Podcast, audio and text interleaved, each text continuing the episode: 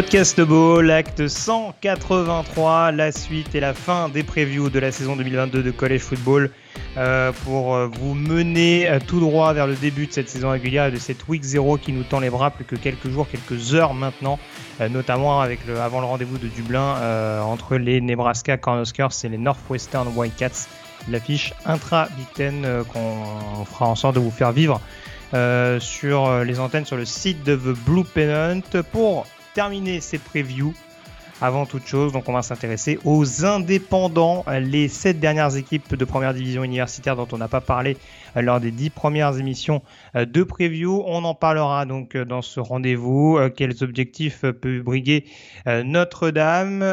Jusqu'où également peut monter BYU Peuvent-ils en tout cas les Cougars poursuivre leur progression au cours de cet exercice? Et puis bien entendu la question finale sera de savoir qui seront, euh, qui sera le Iceman Trophy en fin de saison, qui seront les qualifiés pour les playoffs, les qualifiés en bowl majeur, etc., etc. On vous donnera nos pronostics, vous, comme vous, vous le savez, comme toujours, extrêmement éclairés. Mes pronostics à moi, mais également ceux du rédacteur et fondateur du site Development, Morgan Lagré. Salut Morgan. Salut Greg, bonjour tout le monde. Alors là, tu es en train de me dire qu'à la fin de cette émission, on aura fait la preview de plus de 130 équipes Tout à fait. de l'élite. Waouh. Tout à fait. À peu près 156 heures d'émission, du coup, si on se fie à la manière dont on, dont on parle régulièrement. C'est vrai que certains nous l'ont souligné sur les réseaux sociaux. On a quand même réussi à faire une heure sur la, sur la CUSS, qui était quand même pas gagnée d'avance.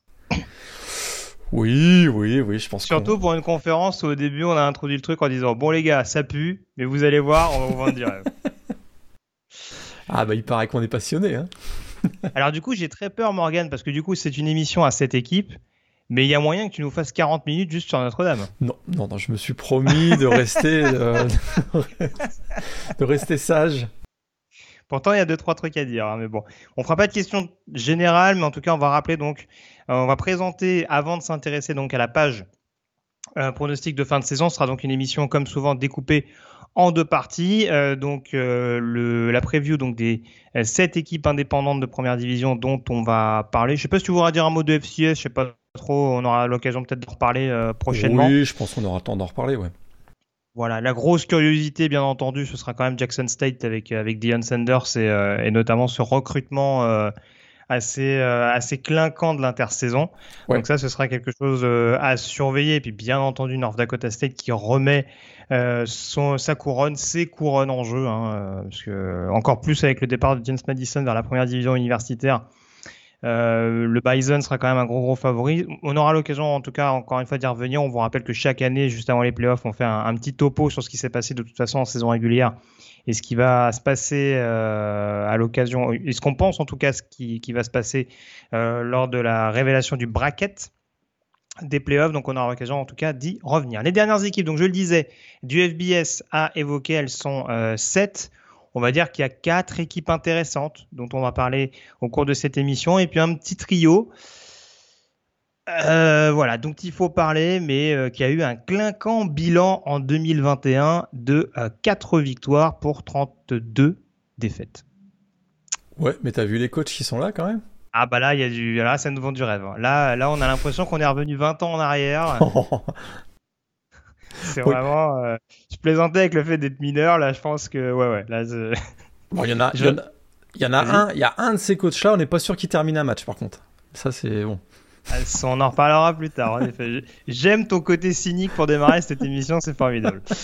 Euh, très bien. Donc, on démarre tout de suite avec euh, ces principales équipes de indépendantes. Et comment ne pas commencer, Morgan, par euh, Notre-Dame Euh, Bon, on l'a dit et répété au cours des précédentes émissions, c'est vrai que l'intersaison du côté de South Bend a été forcément marquée par le départ euh, de Brian Kelly et la promotion plus ou moins express, en tout cas, Euh, c'est Justin son prénom, non? J'ai oublié son prénom. Marcus. Marcus. Pourquoi, mais pourquoi Justin? Mais là, tu me parlais d'intersaison, c'est bien ça le problème, c'est que Brian Kelly, il est parti avant la fin de la saison. Avant le bowl, ouais, c'est vrai.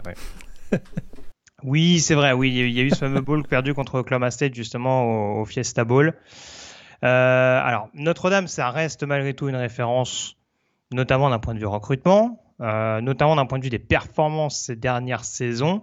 Est-ce que malgré cette page qui se tourne, malgré, on va dire, ce, Fiesta Bowl peut-être un peu inquiétant euh, d'un point de vue du, déroulement de la rencontre, euh, quel est ton point de vue sur Notre-Dame et notamment sur l'arrivée du nouveau quarterback aux commandes de l'attaque qui devra donc être Tyler Buckner? Ouais, parce que c'est vrai qu'il y a eu le départ de Brian Kelly, puis on n'y revient pas, mais c'est vrai que ça a été un départ un peu controversé. Effectivement, il part il part il accepte l'offre de LSU à un moment où, euh, à la fin de la saison 2021, Notre-Dame est encore en course pour les playoffs, on s'en souvient.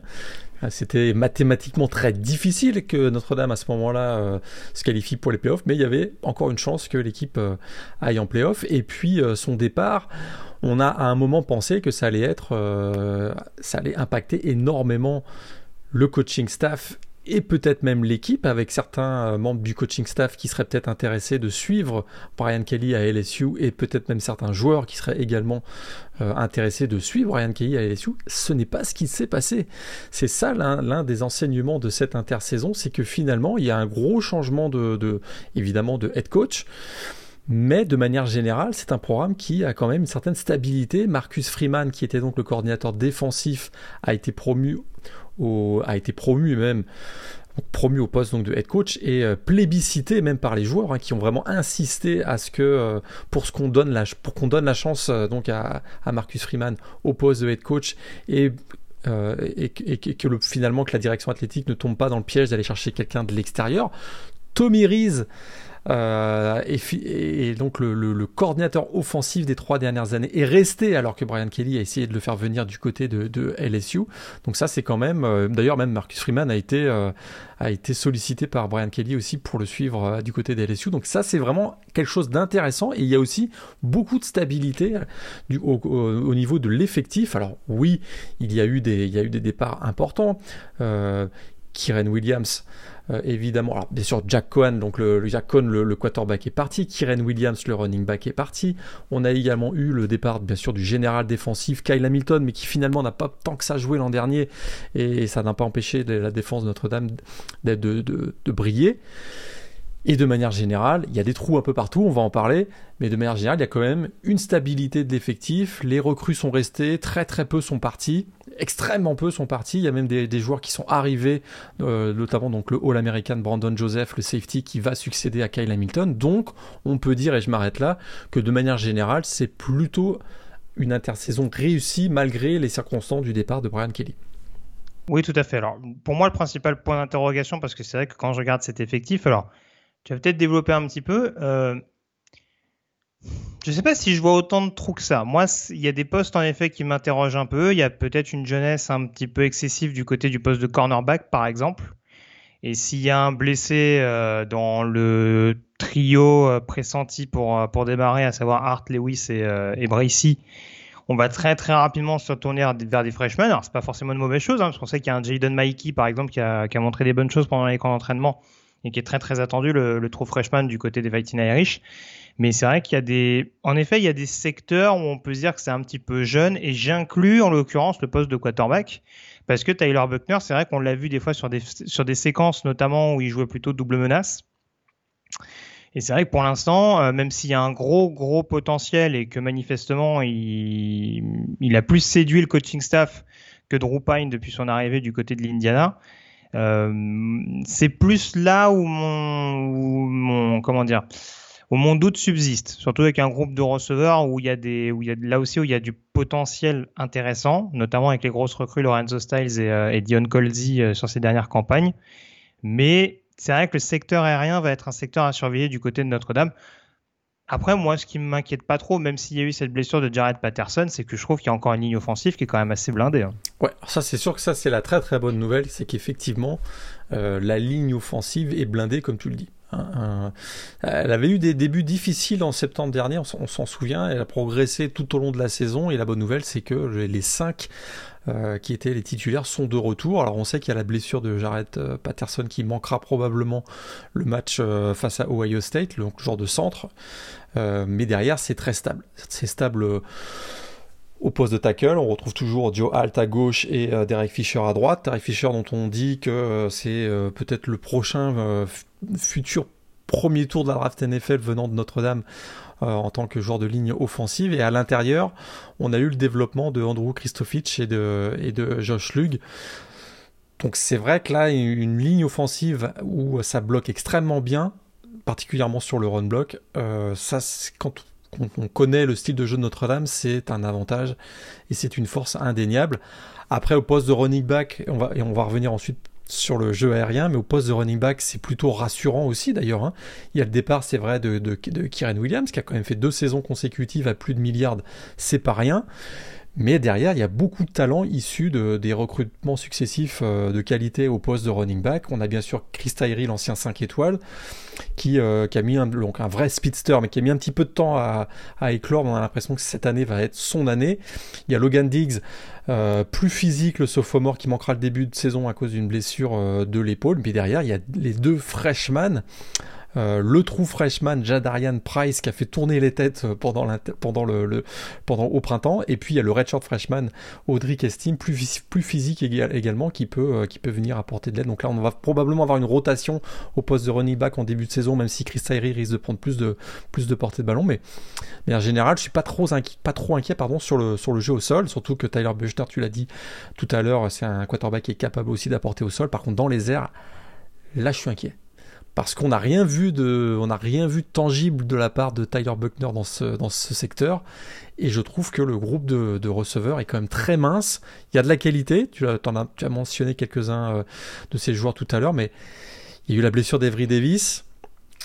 Braden Lenzy, euh, on sait que c'est aussi fragile. Alors, il y a bien sûr il y a Lorenzo Styles et potentiellement le senior Joe Wilkins qui peut revenir. Il y a le redshirt freshman Jaden Thomas aussi qui pourrait tirer euh, son épingle du jeu. Mais de manière générale, ça risque beaucoup, beaucoup de lancer euh, vers le Titan qui est peut-être le meilleur Titan du pays avec Brock Bowers, euh, le Titan de Georgia. On parle bien sûr de Michael Mayer, qui, euh, sera un des grands favoris pour le, trophée John Mackey et, qui, est tout proche de battre tous les records de réception pour un Titan du côté de Notre-Dame. Donc on risque de voir beaucoup la connexion Buckner-Michael Mayer. Euh, les adversaires aussi s'attendent probablement à avoir beaucoup de cette connexion-là, et ça, c'est pas un, gros avantage, je trouve, pour, pour Notre-Dame. On est, d'accord là-dessus. Juste, euh, alors je vais terminer moi de mon côté, après tu me diras si tu as besoin de rajouter quelque chose sur les Fighting Irish. La ligne offensive me plaît, euh, la ligne défensive aussi. Il y a peut-être moins de profondeur à mon sens, notamment sur les extérieurs, même si on sait qu'il y, a un gros gros phénomène avec, avec qui ne cesse de progresser au, fur et à mesure des mois. Euh, je trouve que par contre sur le poste de defensive tackle, ça va être extrêmement blindé. Euh, on a Jason Ademilola notamment euh, que j'aime beaucoup et il y a beaucoup de rotation derrière, des Howard Cross, des Riley Mills, euh, des joueurs qui sont capables de prendre de prendre le relais et, de fatiguer justement les lignes offensives adverses. Et c'est vraiment là encore une fois où Notre-Dame peut faire la diff en 2022. C'est vraiment dans les tranchées se montrer dominant et ce sera nécessaire parce qu'il va y avoir un calendrier assez dantesque. On, va y revenir dans quelques secondes. Ouais, calendrier dantesque, rien à rajouter sur la ligne défensive. Je partage tout ce que tu as dit. Au niveau du poste de linebacker, il y a un, un revenant euh, que je vais suivre beaucoup, c'est Mariste euh, Liufo, qu'on n'a pas du tout vu la saison dernière, lui qui était victime d'une fracture de, la jambe en, août, et il pourrait effectivement renforcer un, groupe de linebackers où on a on n'a probablement pas de, euh, de Jeremia Owuzu Koramoa ou ce type de joueur-là, mais qui est très homogène. Puis le backfield défensif, alors on l'a dit tout à l'heure, hein, Kyle Hamilton est parti donc du côté des Ravens. Mais il y a l'arrivée du All-American Brandon Joseph, donc il a eu euh, trois très bonnes saisons du côté de Northwestern. Il y a de la jeunesse, c'est vrai, autour de lui, mais je, de manière générale, je suis pas tant que ça inquiet euh, à ce niveau-là. Alors pour revenir sur le calendrier, ouais, ils ont un petit match sympa pour démarrer, quoi. Bah, ce sera le principal choc de la première semaine, je pense qu'on peut le dire, en tout, cas d'un point de vue. Bah, 3 contre 5. numéro 3 contre numéro 5. 2, ils sont classés 2, je crois, Oui, tu as raison, c'est tout à fait Ils sont numéro 2, Ohio State. 2 contre 5, ouais. Numéro 2, les Buckeyes contre numéro 5, les Irish. Ce sera du côté de Columbus. donc ce sera forcément un inconvénient pour, pour Notre-Dame. Si on revient sur le calendrier euh, global, euh, il va y avoir beaucoup de duels assez euh, excitants à voir parce que par rapport à des équipes dont les uns et les autres étaient quand même pas mal hypés, Ohio State pour démarrer, ils vont recevoir Clemson au mois de novembre. alors on était un peu moins hypé dessus, mais le déplacement à North Carolina fin septembre sera quand même malgré tout à surveiller. Surtout que de mémoire, il me semble que North Carolina s'était fait un peu piétiner la saison dernière du côté de l'Indiana. Donc il y aura peut-être à cœur de prendre une revanche du côté de Chapel Hill. Et puis il y aura quand même USC pour finir, euh, pour finir la saison, notamment à, Los Angeles. Ouf, ça fait beaucoup quand même niveau, niveau calendrier. Là, euh, alors attends, j'essaie de voir. Je sais pas du coup combien. Il doit y avoir au moins euh, 4 ou 5 équipes classées déjà dans le calendrier de Notre-Dame si on se fie sur la P-Top 25. Ouais, plus, euh, tout à fait. Plus le BYU à, à, la Legion Stadium qui sera, à mon avis, pas évident non plus. Donc. Effectivement, bien un, écoute, un calendrier difficile, mais ça peut aussi jouer en la faveur de Notre-Dame si par exemple ils arrivent à, la, à terminer l'année avec un bilan de 11-1, euh, ce qui sera quand même très compliqué.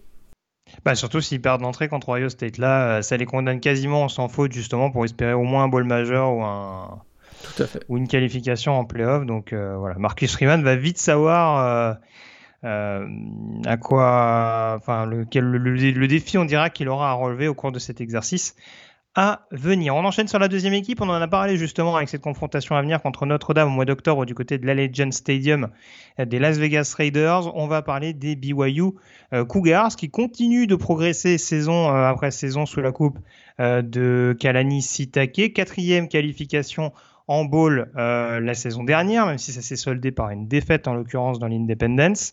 Euh, et surtout quatrième fiche positive de suite, donc du coup par rapport à ça, et deuxième saison de suite à plus de 10 victoires.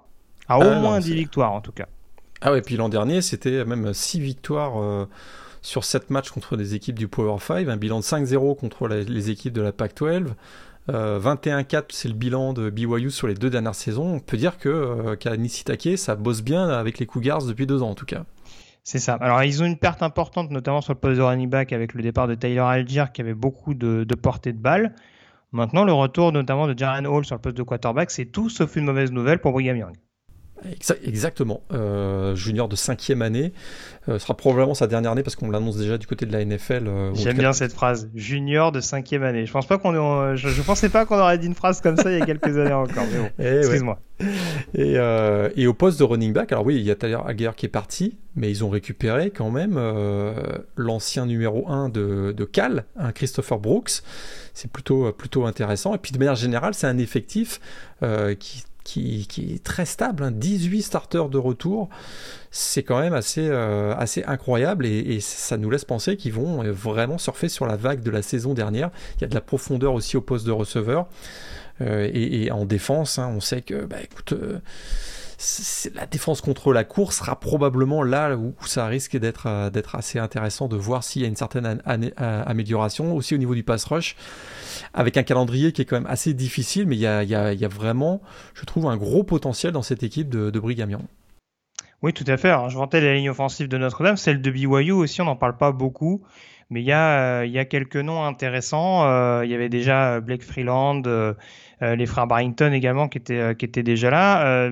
Ce qui est quand même intéressant, c'est qu'ils ont réussi à mettre la main sur Kingsley Suamataya, qui était une grosse recrue d'Oregon il y a quelques mois et qui revient du côté de son état natal de l'Utah. Donc ça, ça va être quelque chose d'intéressant à suivre également, voir, euh, voir s'il aura, il aura sa place assez rapidement. Hein, lui qui a le potentiel pour être un, pour être un tackle efficace très vite. Euh, lui qui était, lui qui est un freshman de huitième année. bon, c'est un redshirt freshman en l'occurrence puisqu'il a quand même, euh, il a joué un peu l'année dernière du côté d'Oregon, mais il a eu cette possibilité d'redshirter. Euh, mais oui, c'est sûr qu'offensivement, en tout cas, tu l'as dit, il y a moyen de, rester assez explosif, en effet, avec l'arrivée de Brooks un Lopini Katoa qui est également là depuis pas mal d'années euh, sur, ce, sur ce backfield. Enfin, même si Alger avait beaucoup de, de, de portée de balle et avait un impact non négligeable à la course, euh, on est quand même habitué aussi au, comité de coureurs et à cette faculté à BYU de, de jouer euh, on, va dire de pouvoir s'appuyer sur les receveurs et les tight ends pour, pour être assez complémentaires. On espère que Terence Fall aura un peu plus de, de responsabilité encore cette saison. Euh, du côté de BYU, le receveur, euh, le receveur français, euh, qui est listé, je crois, freshman encore de, de, ce que j'ai vu. Je veux pas. En fait, il, a été, il, a été, redshirt et il a eu cadeau de l'année Covid. Donc, voilà. c'est effectivement freshman encore. Voilà, donc on lui souhaite en tout cas de s'intégrer un petit peu plus euh, dans ce dans ce cahier de jeu. Après, encore une fois, on l'a dit, il y a, y, a y a, un bel effectif et euh, ça va être quand même compliqué euh, de se faire sa place dans cette escouade de, de receveurs. Et puis après, voilà, globalement, tu as tout dit. C'est vrai qu'il y a une défense qui est assez qui est assez complète, assez profonde également. Pas de gros gros noms, peut-être pas encore de, de faculté à mettre peut-être suffisamment la pression sur des gros gros duels, euh, mais c'est sûr que euh, BYU sera forcément un adversaire à suivre, avec notamment un calendrier là aussi très intrigant, puisqu'on parlait de Notre-Dame, il y a quand même du Baylor, du Oregon, du Arkansas. Ah, euh, le match retour, on dira, contre Boise State, puisqu'ils avaient battu les Broncos mhm. l'année dernière du côté du Lavelle Edwards Stadium. Donc, un bien, bien beau programme pour, pour se chauffer. Bon, ils démarreront par South Florida à l'extérieur. A priori, ça devrait être dans leur corde. Ça devrait passer. Mais, euh, mais ouais, euh, BYU a surveillé. Euh, le statut de numéro 25 à la P, à la P Top 25 n'est clairement pas galvaudé. on passe à la troisième équipe. Alors, tu veux commencer par qui? Par Army ou par Liberty? Commençons par Liberty, allez. Commençons par Liberty avec un changement de quarterback pour le coup. alors on parlait d'équipes qui progressaient sous la coupe de Kalani Sitake. On peut difficilement dire le contraire aussi pour Hugh Freeze hein, ah du côté de Liberty. Euh, ça, lui a, ça lui a valu quelques convoitises, notamment pendant l'intersaison. Euh, bilan de 8-5 du côté des Flames.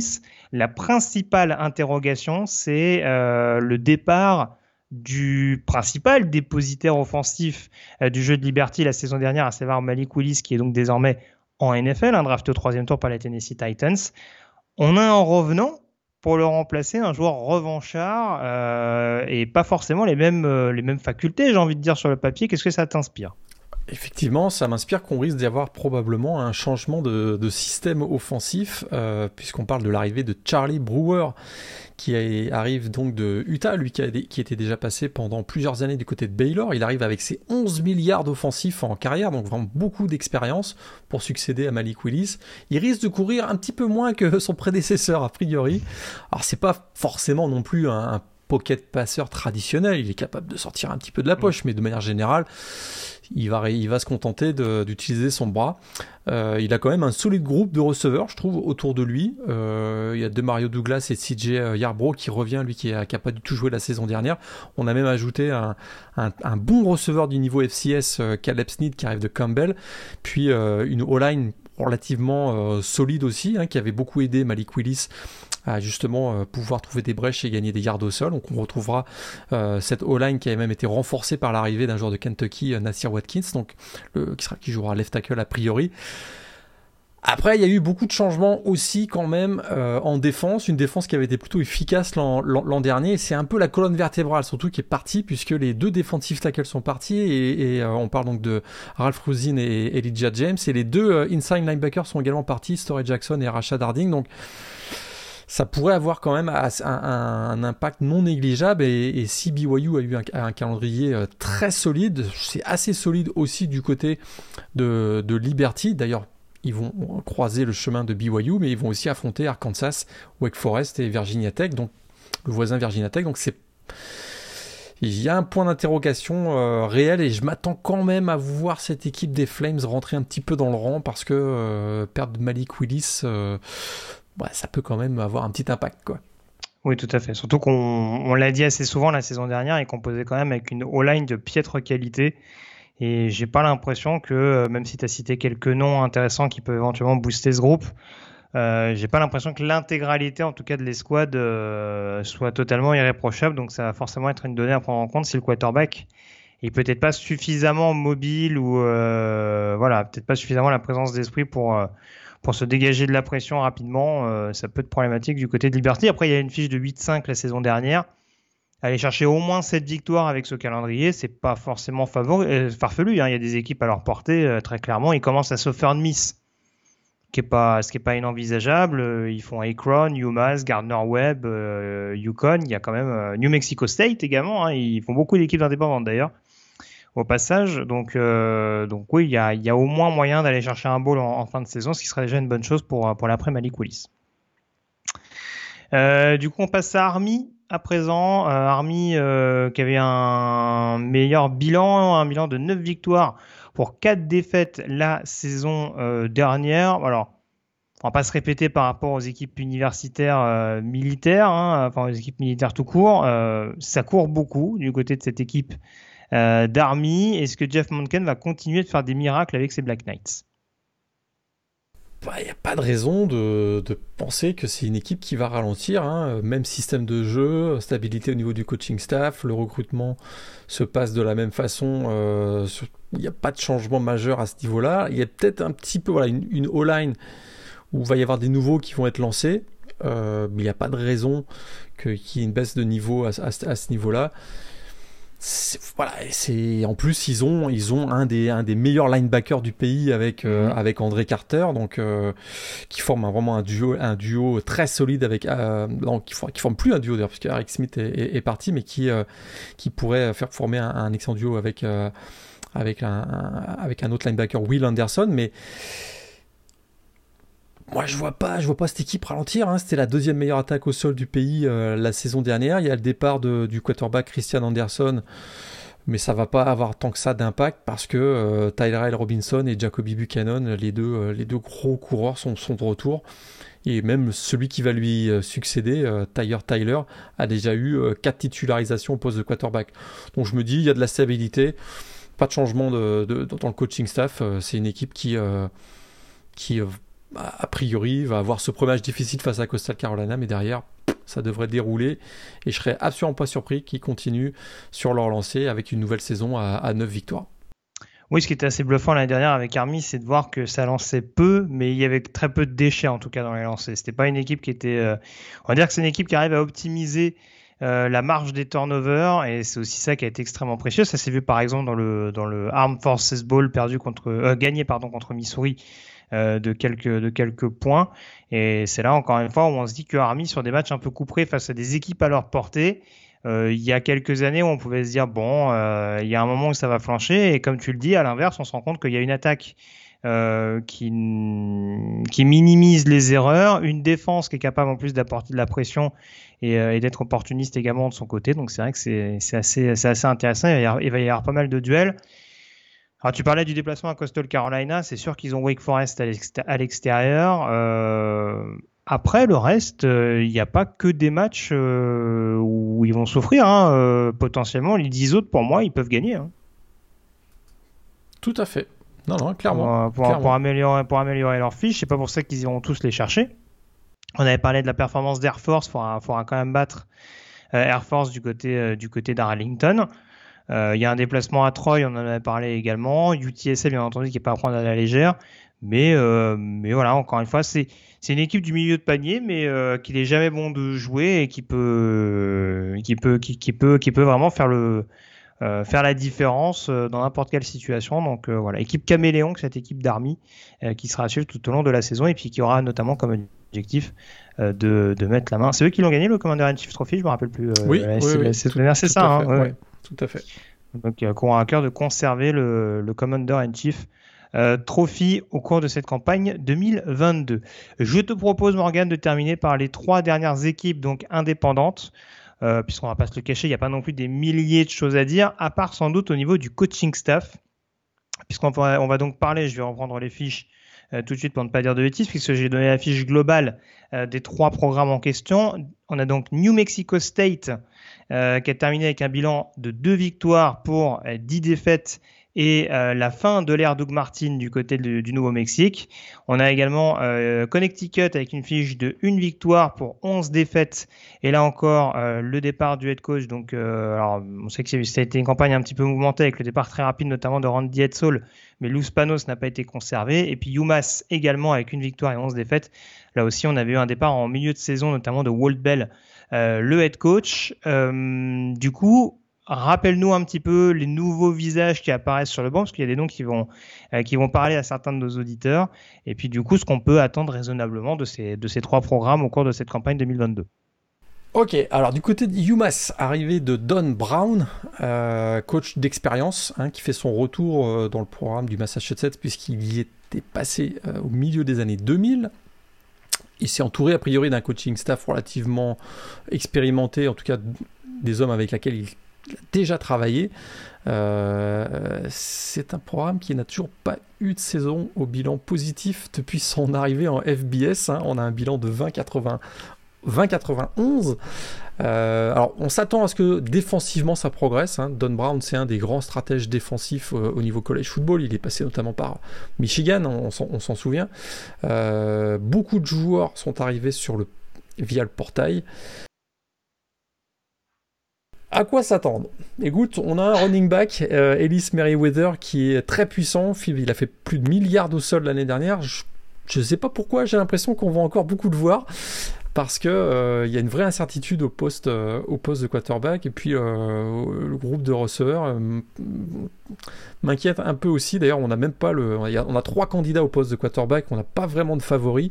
Peut-être Zamar White, encore que un, quarterback double menace. Donc, je m'attends pas grand chose du côté de UMass. Et je me pose même la question de Don Brown. Parce que est-ce que c'est vraiment ce type de coach qui euh, est-ce qu'il peut vraiment relancer le programme? Est-ce qu'il en a encore même l'énergie? On sait que c'est pas un c'est pas un jeune perdreau, donc euh, je, m'interroge beaucoup. Je m'interroge beaucoup, je t'avoue.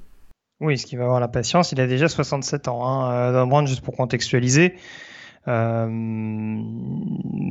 bon, on voit que Nick Saban, par exemple, très vieux, continue de faire des perfs, enfin très vieux en tout cas à un âge plus avancé qu'à l'époque, euh, continue de faire des de faire des très bonnes choses, mais c'est sûr que là on parle d'un programme vraiment qui repart de zéro et avec qui il y a quand même très très peu euh, il y a quand même très très peu d'éléments euh, rassurants. Tu disais notamment en attaque où ça va être une, des principales interrogations et en effet euh, Ellis Weber est peut-être peut-être le seul la seule éclaircie potentiellement sur le papier, mais ça fait quand même extrêmement léger globalement pour cette équipe de Massachusetts qui va, qui va devoir se trouver une identité dans un premier temps au cours de cette saison. Tu voulais enchaîner sur Yukon ou New Mexico State? Yukon, c'est également euh, là c'est. Ah bah, il y a mon pote qui est revenu. Ah, il y a ton pote là. Là, je peux peut-être te laisser lui. Jim Mora.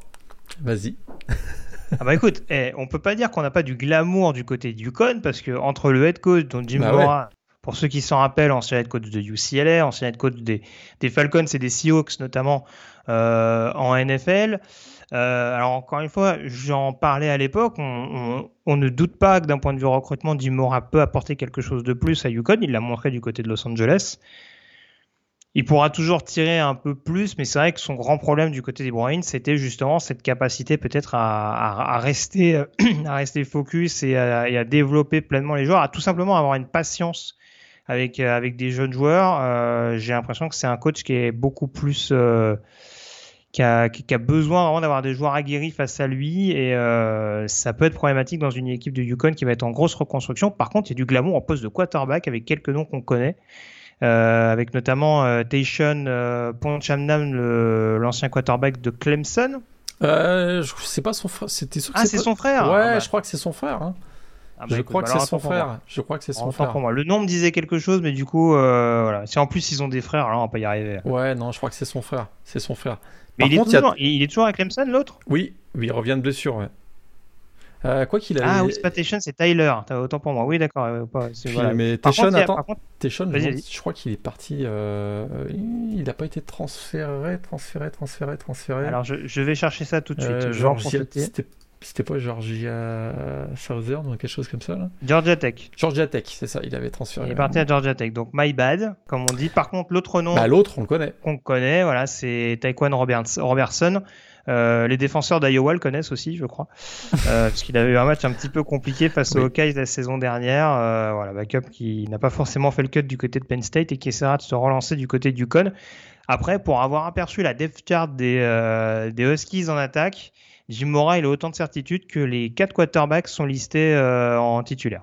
Enfin, sont, sont listés comme potentiels titulaires. C'est tellement une équipe qui est, euh, qui est en reconstruction, euh, qui a fini 128e attaque du pays l'an dernier, 116e défense.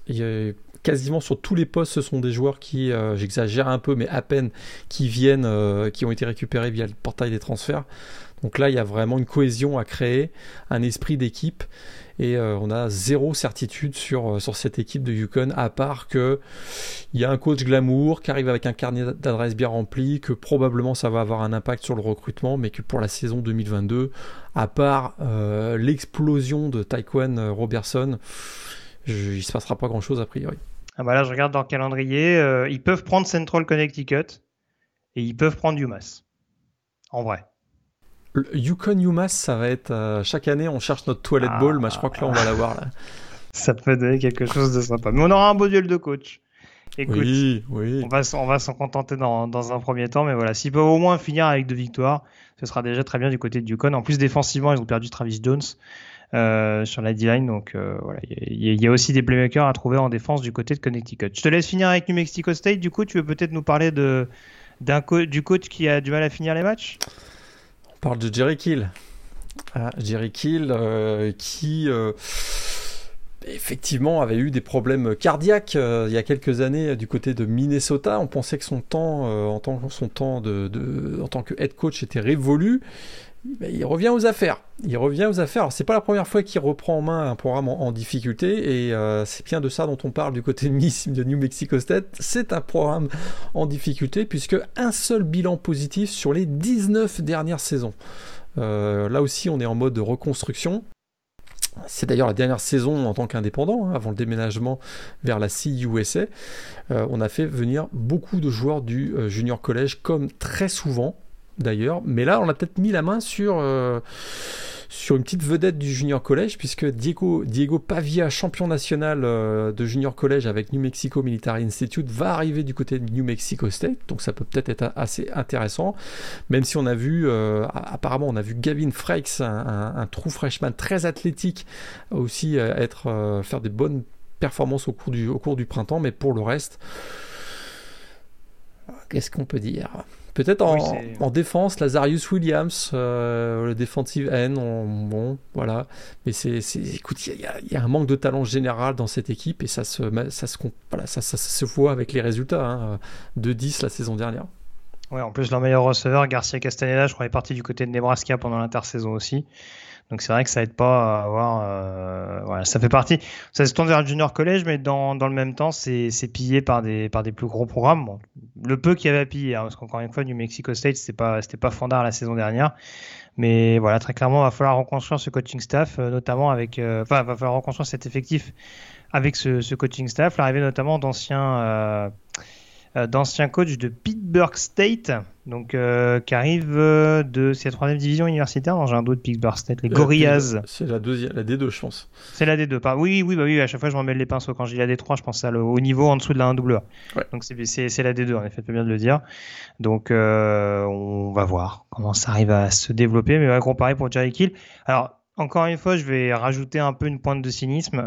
c'est le coach que j'avais sur la haute site, Jerry Kill mais malheureusement dans le sens où je le vois pas forcément rester beaucoup, enfin longtemps en tout cas du côté New Mexico State. Hein, euh, 61 euh, ans, donc il est un peu plus jeune euh, que Don Brown, mais tu l'as dit, c'est vrai qu'il y a eu beaucoup de, de crises d'épilepsie répétées, on dira, ces dernières années, beaucoup de problèmes cardiaques, et ça remonte pas à 2017 ou 2018, il les avait déjà en 2005, je crois. Ah oui, ça l'a suivi. malheureusement, toute sa carrière. voilà, il a, il a, monté une fondation exprès par rapport à ça, justement, pour aider les, euh, pour aider les personnes malades, euh, enfin, pour aider les personnes qui avaient le même type de maladie et qui n'avaient pas forcément beaucoup de moyens à disposition. Mais c'est vrai que, euh, voilà, malheureusement, c'est un coach qui a, qui a, souvent eu des résultats. En plus, Jerry Kill, c'est ce qui est dommage parce que même à Minnesota, quand l'aventure s'est arrêtée en 2015, il y avait quand même une, un certain essor du côté des Golden Gophers.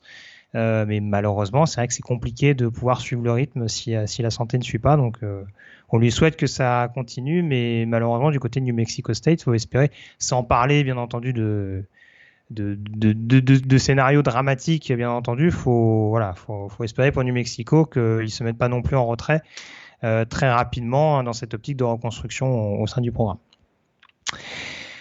On a fait le tour sur ces programmes indépendants. On peut donner un petit peu notre dénouement sur cette saison. Euh, on va commencer, si tu veux bien, Morgan, par euh, les récompenses individuelles qu'on estime en fin de saison. Alors, on va donner notre Iceman Trophy respectif. Euh, avant ça, tu t'étais prêté au petit jeu, notamment des pronostics sur les récompenses euh, individuelles, notamment par position. Dis-nous tout. Ouais, alors j'ai préparé euh, écoute, les 5-6 gros trophées qui récompensent, qui font voilà, les récompenses individuelles de fin de saison. Peut-être commençons par le Doc Walker Award, récompensant le, le, meilleur running back coureur de la saison il y a, peut-être deux, trois gros favoris. Moi, j'ai choisi euh, Bijan Robinson, le, coureur donc de, Texas, mais on peut peut-être nommer euh, bien sûr Trevelyan Anderson de Ohio State et peut-être euh, Deuce Vaughn de, Kansas State. Je ne sais pas ce que tu en penses, mais mhm. ça paraît être trois candidats assez solides pour ce trophée récompensant le meilleur coureur de la saison. Oui, tout à fait. J'ai une grosse, une grosse curiosité avec Devon Hitchen du côté de Texas A&M parce que je pense qu'il peut être le gros dépositaire du jeu. Euh, mais, globalement, les noms que tu as cités me paraissent très très bien. Alors pour le Biletnikov Award, donc le meilleur receveur de la saison, euh, bah, tout d'abord, honneur au tenant du titre, hein, Jordan Addison, qui ne joue plus euh, du côté de Pittsburgh, mais maintenant du côté de USC. le tandem avec Caleb Williams peut être assez explosif. Mais celui qu'on a vu au Rose Bowl, le dernier Rose Bowl, quand même, je me dis, hmm, il a été tellement dominant que ça pourrait être vraiment voilà, une des super vedettes de cette saison. Je parle bien sûr de Jackson Smith Njigba, que je vois comme un gros, gros, gros favori pour le Biletnikov. Alors, il y a Jordan Addison, il y a Keishan Boutte de LSU, Xavier Worthy de, Texas, on ne sait jamais. Avec, euh, avec ça peut être assez, assez explosif aussi. Voilà. Quentin Johnston, peut-être de TCU, euh, aussi, ça peut être assez intéressant. Oui, oui, oui. Swiss Jigba, ouais, comme tu le disais, c'est quand même un, gros, gros, gros favori en, puissance. Ouais. ouais. Deux, deux, euh, deux, gros favoris pour le euh, McKay, John McKay Award pour le meilleur Titan, un Brock Bowers de Georgia et euh, Michael Mayer dont on vient de parler de, Notre-Dame. Je pense que ces deux-là partent vraiment favoris. Mhm. si on regarde de l'autre côté du ballon, en, défense, alors le Bednari qui est Bronco Nagurski qui chaque année donc récompense le meilleur défenseur de la saison. Je pense que là il n'y a, y a pas photo là. Il y en a un qui est, euh, qui est assez largement favori. Alors on lui souhaite euh, le meilleur cette saison parce qu'il il était déjà euh, un des grands favoris l'année dernière. Et puis on parle bien sûr de Will Anderson, le linebacker de, de Alabama. Il est tellement dominant qu'on sera difficile de ne pas le voir comme le favori pour ces deux trophées. Oui, c'est ça. C'était Jordan Davis, on rappelle qu'il avait remporté la saison dernière, non sans polémique. Exact. Euh, le Nostacle de, de, Georgia. Donc, euh, oui, en effet, j'aurais du mal à te dire le contraire pour, pour, pour, Will Anderson, qui sera bien sûr un gros, gros favori pour ce trophée. Allez, on termine avec les deux euh, derniers trophées. Meilleur linebacker, le Butkus Award. Euh, Là, il y a des candidats assez intéressants. On a parlé tout à l'heure d'André Carter de Army. Ce serait assez, euh, euh, incroyable qu'un joueur d'Army récupère ce, trophée. Mais pour moi, il fait partie des, 5-6 euh, meilleurs linebackers du pays. peut-être mon favori, ce serait peut-être Noah Sewell de, Oregon. son coéquipier Justin, Flo, à mon avis, va pas être loin non plus. Et puis, on ne peut pas ne pas citer les, deux euh, revenants, Nolan Smith de, Georgia et euh, Jack Campbell de Iowa, qui seront également deux favoris à mon avis pour ce trophée.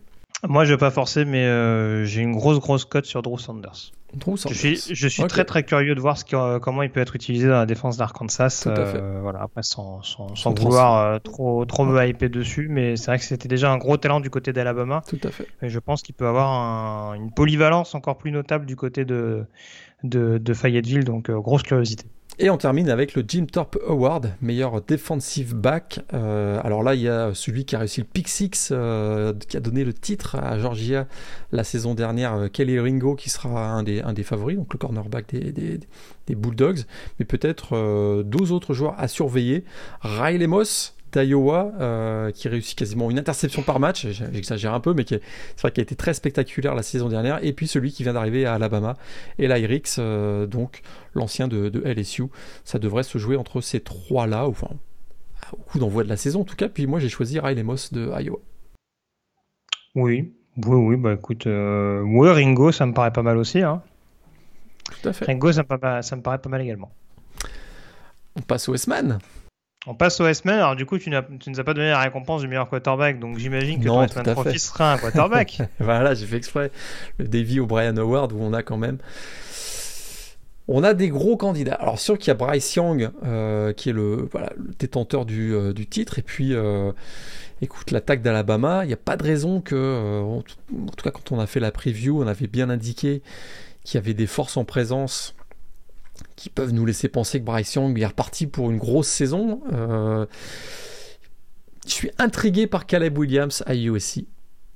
Ah, on y vient. Hein. Énormément énormément parce que euh, c'est vrai que là son duo avec euh, avec Lincoln Riley puis euh, quand on voit la le groupe de receveurs qui, qui s'est quand même très très bien étoffé avec notamment l'arrivée de Jordan Addison et de Mario Williams, Caleb Williams, mais il y a eu des matchs aussi l'année dernière à Oklahoma où il, hmm, avec une O-line qui est pas qui où il y a encore quand même une certaine incertitude du côté du USC, je me dis que euh, il peut être, il peut être sous pas mal de pression et peut-être sous un petit peu moins de pression que celui que je vois comme le favori, CJ Stroud de, de Ohio State. C'est vrai que c'est c'est le favori pour beaucoup, euh, pour beaucoup des observateurs et des analystes. Et c'est vrai qu'il a tellement bien fini la saison. La deuxième partie de saison a été tellement incroyable. Il avait raté son match face à Oregon, mais la deuxième partie de saison avait été super spectaculaire et avec un groupe de, de receveurs euh, vraiment explosif et, l'aide de Trevian Anderson au poste de running back, euh, je, je vois une très très grosse saison de CJ Stroud qui pourrait peut-être l'emmener vers le S-Man.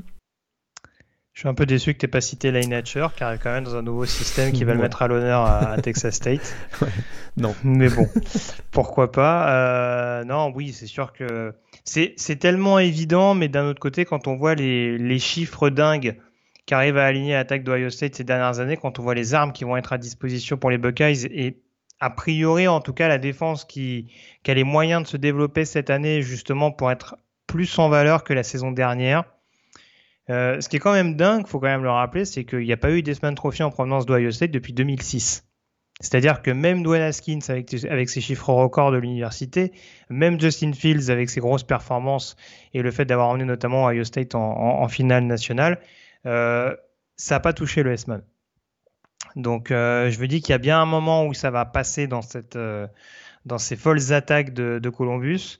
Et, en effet, tous les voyants paraissent au vert. Il a, il a un groupe de receveurs qu'on avait déjà cité lors de la preview de la Big Ten. Il a, il a un, voire des running backs qui sont capables de bonifier ses passes en sortie de backfield. Euh, il a une des lignes offensives euh, les plus complètes avec beaucoup de prospects NFL. Il y a un casting autour de lui qui fait que ça peut être une superstar vraiment en 2022 et que ça peut clairement l'emmener. Euh, voilà. En fait, on va dire que ce qui a peut-être fait la différence avec Bryce Young l'année dernière, c'est ce côté justement Aceman Moment. On avait beaucoup sorti quelques moments de Bryce Young, notamment du côté d'Auburn, où sans faire un match absolument fabuleux, il avait réussi à, avoir un côté clutch euh, dans des moments où la défense d'Auburn le mettait vraiment en difficulté. Peut-être que c'est ce qui manque à CJ Stroud, qu'on avait vu par exemple euh, à l'image de son équipe galérer un petit peu plus par exemple à Michigan, euh, ou contre Oregon par exemple, un peu plus tôt dans la saison s'il y a vraiment cette, euh, cette empreinte, et c'est là aussi où le premier match contre Notre-Dame va être déterminant, s'il y a cette empreinte très rapidement et cette régularité sur l'ensemble de la campagne, ça me paraît compliqué de, que CJ Stroud n'aille pas, chercher pardon, ce, ce, trophée de meilleur joueur universitaire. Tout à fait. Ce premier match, hein, ça peut être, il peut avoir un Ace-Man moment euh, dès le premier match. Hein. Tout à fait. Exactement. Euh, on en vient du coup aux récompenses collectives ou encore une fois au, au dénouement de la saison. Alors, du coup, on va découper ça en plusieurs parties. Déjà, tout d'abord, rappeler nos vainqueurs de conférence. C'est important. C'est parti. Ouais. Alors, on commence par. Euh, bah, on va commencer par le Power 5, ça va être plus simple. Donc, dans la CC, t'avais Clemson. Clemson. Ouais, moi j'avais Clemson. J'avais Clemson également. Euh, dans la SEC, on avait tous les deux Bama. Exact. Euh, dans la Big Ten, on avait tous les deux Ohio State. Mhm. Dans la Big 12, tu avais Oklahoma et j'avais Oklahoma State. Voilà. Et dans la Pac-12, tu avais Oregon? Non, Utah. Utah, Utah, pardon. Utah back to back. Utah, qui est Oregon, pardon. Tu avais Utah et j'avais mis USC euh, vainqueur. Exact. Euh, on donne quand même les vainqueurs du groupe of five, ça peut être important pour la suite. Tout à fait. Euh, dans la AC, tu avais Houston. Houston, ouais. Moi aussi. dans la Sun Belt, tu avais mis Appalachian State. Voilà. Moi aussi. Euh, tu avais mis, alors dans la CUSA, je crois que tu avais fait gagner UAB. UAB. Et j'avais eu une victoire de UTSA. Euh, dans la Mountain West, tu as misé sur une victoire de Fresno, ce qui était mon cas également. Mhm. Et du coup, La MAC. bah, c'est la MAC où tu avais mis Toledo vainqueur, moi également. deux. Ouais, tout à fait. Voilà. Donc globalement, c'était assez homogène. Il y a deux, trois désaccords. Mais, euh, mais voilà, ça, ça restait assez raccord globalement de part. Alors là, j'ai hâte de voir où t'as mis USC quand même. Est-ce que t'as osé?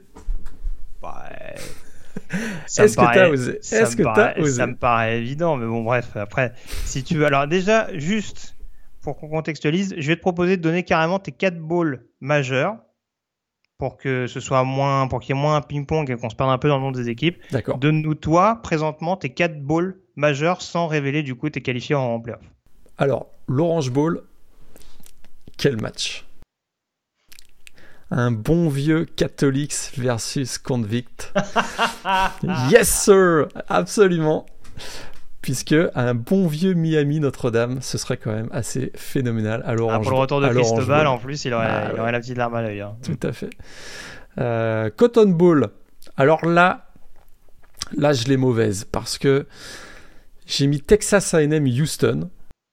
Ouais. Et si tu te souviens bien, dans la Big 12, euh, j'avais mis une finale Oklahoma-Texas. Oui.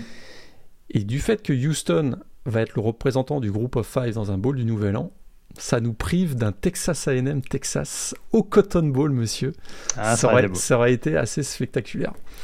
Euh, au Rose Bowl, euh, j'ai mis Oregon Purdue, puisque tu te souviens, euh, Oregon battu en finale de la Pac-12 et Purdue, tu te souviens, j'avais choisi Purdue Tout à fait. dans la Big Ten. Euh, donc là déjà tu sais que bon t'as compris pour Ohio State mais Oregon Purdue au Rose Bowl et au Sugar Bowl Georgia Oklahoma parce Hmm. que parce que parce que parce que je ne vois pas deux équipes de la ACC cette année Oh en playoff. Très bien. Le coup près qui est tombé. Bah écoute, je vais donner moi mes quatre euh, balls majeurs. Euh, donc à l'Orange Bowl, j'avais un savoureux Miami-Houston avec Derry King qui donne le coup d'envoi. Ça c'est pour le plaisir. Euh, au Cotton Bowl, j'avais un Notre-Dame Penn State. Je te glisse ça comme ça, hein, t'en fais ce que tu veux. Euh, j'avais un Sugar Bowl entre Arkansas et Oklahoma State. Et je termine avec un Rose Bowl, monsieur Lagré, entre Michigan et US. Ah ça ce serait un bon vieux Rose Bowl. Bon vieux Rose Bowl. Voilà. Donc, euh, donc en l'occurrence, vous l'aurez compris, il est possible qu'il y ait plusieurs équipes d'une même conférence dans mon carré de playoff. Tout à fait. Mais là pour ton pour ton Orange Bowl Cotton Bowl, euh, je suis pas sûr que ce soit possible par contre. Que Notre-Dame aille au Cotton? Ouais, parce que si Notre-Dame va en bowl, ils ont un accord euh, avec l'Orange Bowl. Ah bon, bah alors, alors Ouais. du coup, ce alors, serait inversé, ce serait inversé Voilà. Notre-Dame Houston. voilà, du coup, du coup, ce serait Penn State Houston et Notre-Dame Miami. alors. Exact. Voilà. Bon, ça, voilà. Oh, si, si on est raccord sur Miami. Notre-Dame, ça me va. Penn State. Donc là, Penn State, Michigan et Ohio State en. ok. Ah, Penn State, je les sens bien. Je, je, les- je les vois pas à moins de deux défaites. Ok. Ah, plus de deux défaites, pardon, je veux dire. D'accord, d'accord, d'accord. Intéressant. Ton USC euh, Michigan. euh, ah, Ah, tu vois, t'es curieux de le voir maintenant. hein. c'est- ça, ça, ça, ça, je- ça, j'achète. Et Sugar Bowl, t'as mis, mis euh, Arkansas contre. Arkansas contre Oklahoma State, Oklahoma State, Big 12. Ok, parfait. Donc, euh, donc voilà. Euh, ton carré de playoff, du coup, donne-nous l'ordre de, de ton quatuor de tête. De 1 à 4, c'est ça? De 1 à 4, ouais. Alabama numéro 1, Mhm. Ohio State numéro 2, Mhm. Clemson numéro 3, Mhm. Et- Non. Utah numéro 4. Ah putain, il m'a mis, il m'a mis du temps en playoff. D'accord. Ah ouais, t'es, t'es méga hypé sur les Utes, ça. Ouais, vraiment, c'est. Je- J'espère vraiment me planter parce que je le suis pas autant. hein. Bah, en fait, je, les vois terminer 11-1 et champion de conférence. Je peux pas imaginer que à Mhm. dou- à 12-1 champion de conférence, le CFP les sorte le champion de la Pac-12. Je, je, je- non, parce que Ah, ça va être, l'é- ça va être l'éternelle question parce que si t'as Georgia à 11-1 qui est pas champion Non, et, seront- et moi, je les Utah vois- qui est champion à 11-1 dans une Pac-12 qui est, qui est sans dessus dessous, euh, ça va être la question. Mais je suis d'accord avec toi. je les vois plutôt à 11-2 Georgia parce que battu en finale euh, par Alabama et je les vois perdre un match en saison régulière. Georgia et Oklahoma, je pense qu'ils auront, ils peuvent être champions de la, de la, Big 12 pour moi, mais s'ils sont champions, ce sera avec un bilan de 11-2. C'est en tout cas comme ça que moi je les ai classés, mhm. avec deux défaites. Donc je vois Utah 12-1. C'est pas impossible que Houston termine 13-0, euh, pour te dire les. Mais Et là, je me suis posé la question, dans un scénario, à Utah 12-1 contre Houston 13-0. Hmm. Hmm. Tout dépendra du contenu après. Hein. Et, c'est là où je me dis que Utah avec Cameron Reese, on a fait la, récemment la, la, preview de la PAC-12. Je, suis un peu plus rassuré et plus ah confiant par Utah. Donc ouais, j'ai mis Utah. Sûrement, sûrement. Mais voilà, de toute façon, ça restera la même logique avec Cincinnati, c'est que c'est pas c'est pas le tout d'être champion du groupe c'est pas le tout d'être champion d'une conférence du groupe of five en étant invaincu. Il faut aussi avoir du contenu qui rassure le comité, euh, puisque ce sera le, le, principal leitmotiv pour espérer se qualifier dans le dernier carré. Alors moi j'avais donc pardon numéro 1 Alabama, numéro 2 Ohio State et pour éviter euh, les super chéris, numéro 3 Georgia et numéro 4 Clemson. Puisqu'à mon sens, l'ACC, tu auras noté que j'ai pas d'autres. Enfin, si j'ai Miami du coup. Mais Miami qui est la seule équipe que j'ai mis à trois défaites parce que je les vois potentiellement perdre contre Clemson, notamment en finale de conférence, et contre Texas AM dans leur calendrier. Donc je pense que ça les péjorera moins, mais c'était la seule équipe que j'avais à trois défaites. Donc je pense que va être va être un peu péjoré par rapport aux autres conférences, notamment la conférence SEC, et c'est pour ça que je mets Georgia en 3 et que je mets Clemson en 4 ce qui nous donne un Alabama-Clemson en demi et un Ohio State-Georgia. Du coup, on en vient à tes demi-finales, Morgan. Ton Alabama-Utah. Alors, est-ce que Utah continue à surfer sur cette vague folle pour faire tomber l'Empire? Non. Donc, au, pitch ball, euh, Alabama euh, terrasse Utah. L'Empire terrasse les Mormons. tout à fait. Ce sera un bon titre d'article, euh, et du coup, le Clemson Ohio State ou le Ohio State Clemson? Ohio State Clemson, donc euh, au Fiesta Bowl, Ohio State. Donc finale Alabama Ohio State. Ouais, rematch euh, de la finale 2020. Tout à fait. Bah écoute, je vais pas être très original hein, pour le coup. Alors c'est pas le même, c'est pas le même tableau, mais en tout cas c'est la même conséquence. Je mets Alabama vainqueur contre Utah dans. Du coup, moi je les avais mis dans le pitch. Pas contre Utah. Euh, pas contre Utah, contre, Clemson, pardon. Tu, vois, tu, m'embrouilles. Vous m'embrouillez, monsieur Lagré, avec vos histoires de Utah. vous êtes anxiogène. Euh, donc Alabama qui bat Clemson au Pitch Bowl et dans le même temps, donc euh, Ohio State qui trouve les moyens de battre Georgia en demi-finale, euh, du coup, à l'occasion du Fiesta Bowl. On en vient à ta finale, du coup. Est-ce que c'est le même scénario qu'en 2020 ou est-ce que Ohio State réussit à tirer la queue du Mickey, comme j'aime bien dire, en tout cas, à s'imposer, à revenir sur le toit du monde après 2014. Je, je vois pas un 5 projet. Projetons-nous dans les 5 prochains, dans, dans, 5 mois, j'ai du mal à, voir un 52-24 comme on a eu en, 2020, en janvier 2021. Mais je vois le même résultat, je vois Alabama champion. Je vois Alabama champion, peut-être dans un match, euh, dans un grand match de ces dernières années peut-être vraiment un, choc offensif euh, assez explosif. Et, je, vois, je vois champion Alabama. Bah écoutez, vous me connaissez maintenant. J'aime bien avoir l'art du contre-pied. Euh, j'aime bien changer un peu les vainqueurs aussi pour le plaisir. Et j'ai envie d'y croire à cette équipe d'Ohio State. Je me dis que, que voilà, il y a eu cette année de transition, notamment défensivement l'année dernière, et que ça peut vraiment être une équipe qui va agréablement nous, nous surprendre. Pardon. Euh, qui peut faire une saison invaincue, tout simplement. Voilà. Même si, même si dans mon scénario, je les voyais un peu en galère à Penn State, par exemple. Mais euh, je mets Ohio State vainqueur contre Alabama. De très peu, hein. ce ne sera pas 52-24 clairement là par contre. J'aime ce, j'aime ce pronostic puisque ça renforce ma, mon idée de Utah, puisque Utah avait failli battre euh, Ohio State au Rose Bowl. Donc, euh, ah, tu, ça y est, il donc tu, vois, tu vois vraiment que cette idée de Utah en playoff est d'autant plus euh, légitimée par ton pronostic de Ohio State pas champion. du tout, pas du tout. Je, je, ne mélange pas deux exercices qui se suivent. voilà, rien à voir. Je, je fais la séparation. Je, pense qu'Ohio State a les moyens de faire beaucoup mieux que la saison dernière. Utah peut faire une saison extrêmement honorable, mais peut-être moins sur régime, comme je l'avais dit que la saison dernière. Moi, je, le dis, hein, ils étaient à trois défaites, je pense, sur ma saison régulière, donc c'est pas non plus. Euh, encore une fois, c'est pas c'est pas infamant. Et la troisième défaite, je comprends bien entendu leur défaite euh, que j'avais mis en finale contre USC. Donc euh, Donc c'est tout sauf déshonorant. je vois pas, je vois clairement, je vois clairement pas Utah, pardon, avec une fiche négative par exemple. Hein.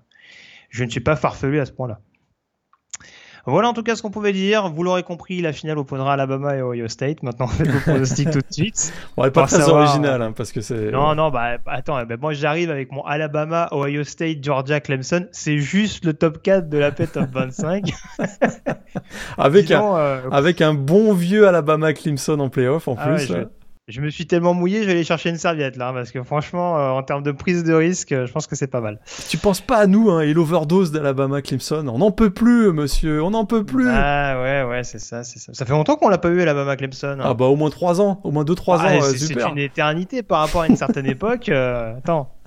Fait longtemps qu'ils se sont pas vus, ils se sont croisés 3 ou 4 années de suite. depuis 2018, faut qu'ils se voient quand même qui se prennent des nouvelles régulièrement, tout ça, tout ça. Donc euh, ouais, ce sera, ce sera en tout cas à surveiller. Quant à nous, on se retrouve Morgan la semaine prochaine. Oui. Pour, la pour le débrief de la week 0. Oui. Il y aura la euh, preview, d'ailleurs il y aura une preview sur le site euh, de la week 0 qui va être publiée jeudi ou vendredi. Vendredi. TheBluePennant.com hein, pour ceux qui nous écoutent notamment sur les, sur, les, sur les meilleures plateformes de, streaming. donc oui, en effet, il y aura les previews écrites notamment qui feront leur, leur retour. Vous, pouvez, on le rappelle, parce que c'est vrai que je ne l'ai pas suffisamment dit au cours des previews, euh, par le biais des podcasts, mais vous avez bien entendu des previews écrites, euh, détaillées de certains programmes et notamment de, des conférences euh, du Power 5 que vous pouvez retrouver également sur le site de glopenon.com. Donc voilà, voilà vraiment à quelques jours, à quelques heures, je le répète, du début de la saison 2022, vous avez toutes les clés en main, que ce soit à l'écrit euh, ou, euh, ou, à l'oral, on dira. Euh, vous avez toutes les clés globalement de ce qui nous attend au cours de cette, de cette nouvelle saison pour savoir qui va succéder la saison prochaine à Georgia. Donc voilà, et comme je le disais, on se retrouve en tout cas au niveau du podcast euh, pour la week 0, euh, il n'y aura pas non plus que des grosses, grosses affiches, mais en tout cas, il y aura quelques équipes intéressantes à suivre. Ouais. Je parlais du match à Dublin, où on aura la chance d'être accrédité euh, entre Nebraska et Northwestern. Donc, ça fait vraiment plaisir de retrouver en tout cas le collège football au... en Europe. Après le, le, loupé, on va dire, la saison dernière en raison du Covid euh, sur ce Illinois-Nebraska, hein, tienne pour les, pour les Cornhuskers qui reviennent donc du côté euh, de l'Irlande.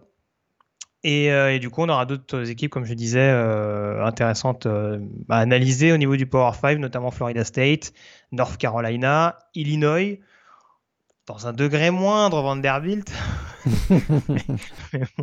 on aura en tout cas quelques équipes du Power 5 euh, à suivre de très très près et puis d'autres équipes, je pense à Utah State par exemple. Enfin, voilà. Vraiment, euh, il y, a, vous aurez le programme détaillé encore une fois à l'écrit. Euh, des, principales rencontres à, suivre. En tout cas, euh, on, fera, on, fera, un focus tout particulier sur le, sur le Wildcats et sur notamment euh, les principales équipes du Power 5. Et puis on profitera pour s'intéresser à la preview de la Week 1 qui, je pense, passionnera encore plus de monde le week-end du 2-3, même si ça commence dès le jeudi, je crois, il me semble. Tout à fait, avec un Pittsburgh West Virginia, si je ne me trompe pas, dès le, dès le jeudi où ça, la, braque, la backyard brawl. Tout à fait.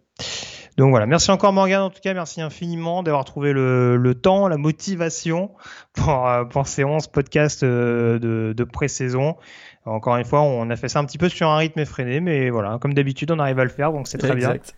Voilà, je le disais, au milieu des 150 heures d'émission, on, a réussi à se débrouiller. Donc c'est pas si mal que ça, on a toujours de la salive en réserve, donc euh, voilà, tout, tout, est au beau fixe.